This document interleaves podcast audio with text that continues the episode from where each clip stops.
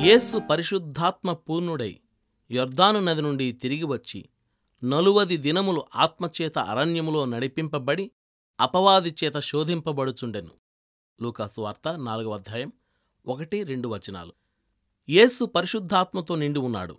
అయినప్పటికీ శోధన తప్పలేదు. శోధన అన్నది మనం దేవునికి ఎంత దగ్గరగా ఉంటే అంత బలంగా వస్తుంది. సైతాను లక్ష్యాలెప్పుడూ అతి ఉన్నతంగా ఉంటాయి. ఒకసారైతే ఒక అపోస్తలుడి చేత యేసు ఎవరో నాకు తెలియదు అని పలికించగలిగాడు వాడు. మార్టిన్ లూథర్ కంటే ఎక్కువసార్లు సైతానుతో ఘర్షణకు దిగిన వాళ్ళు చాలా తక్కువ మంది ఉంటారేమో. ఎందుకు? లూథర్ ఏకంగా నరక రాజ్యం మీదే దండెత్తాడు. జాన్ బన్యన్ సైతానుపై సాధించిన విజయాలను ఎవరు వర్ణించగలరు? ఎవరిలో అయితే ఎక్కువగా దేవుని ఆత్మ నిండి ఉంటుందో వారికి అపవాదితో ఎక్కువ పోరాటాలు తటస్థిస్తాయి.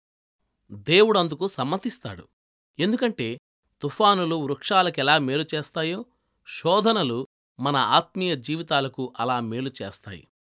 వేరు లోతుగా తన్నడానికి సహాయపడతాయి ఈ తుఫానులు. పింగాణీని కాల్చడం వల్ల ఆ పాత్ర సౌష్ఠవం శాశ్వతమవుతుంది కదా? నువ్వు క్రీస్తు చేతిని గట్టిగా పట్టుకుని ఉన్నావని ఆయన నిన్ను పట్టుకుని ఉన్నాడని నీకు తెలియదు. సైతాను తన శక్తినంతా ఉపయోగించి నిన్ను రెండో వైపుకు లాగుతున్నప్పుడు క్రీస్తు నిన్ను తన వైపుకు లాక్కోవడం నీకు తెలుస్తుంది. అసాధారణమైన కష్టాలు వస్తే అవి మనం చేసిన అసాధారణమైన పాపాలకు ప్రతిఫలం అని భావించకూడదు. కొన్నిసార్లు అవి అసాధారణమైన కృపకు ప్రతిరూపాలే. తన ఆభరణాలను మెరుగుపెట్టడానికి దేవుని దగ్గర పదునుగల పరికరాలు చాలా ఉన్నాయి.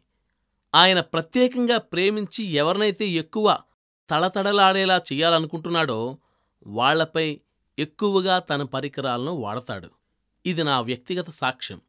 దేవుని కర్మాగారంలోకి కొలిమికి సుత్తులకు సానబట్టే పరికరాలకి నేను రుణపడి ఉన్నాను. అసలు బెత్తం ద్వారా తప్ప నాకై నేనంటూ నేర్చుకున్నదేదైనా ఉందా అని నా అనుమానం. నేను శిక్షణ పొందుతున్న గదిలో చీకటి కమ్మిన వేళల్లో నేను స్పష్టంగా చూడగలను.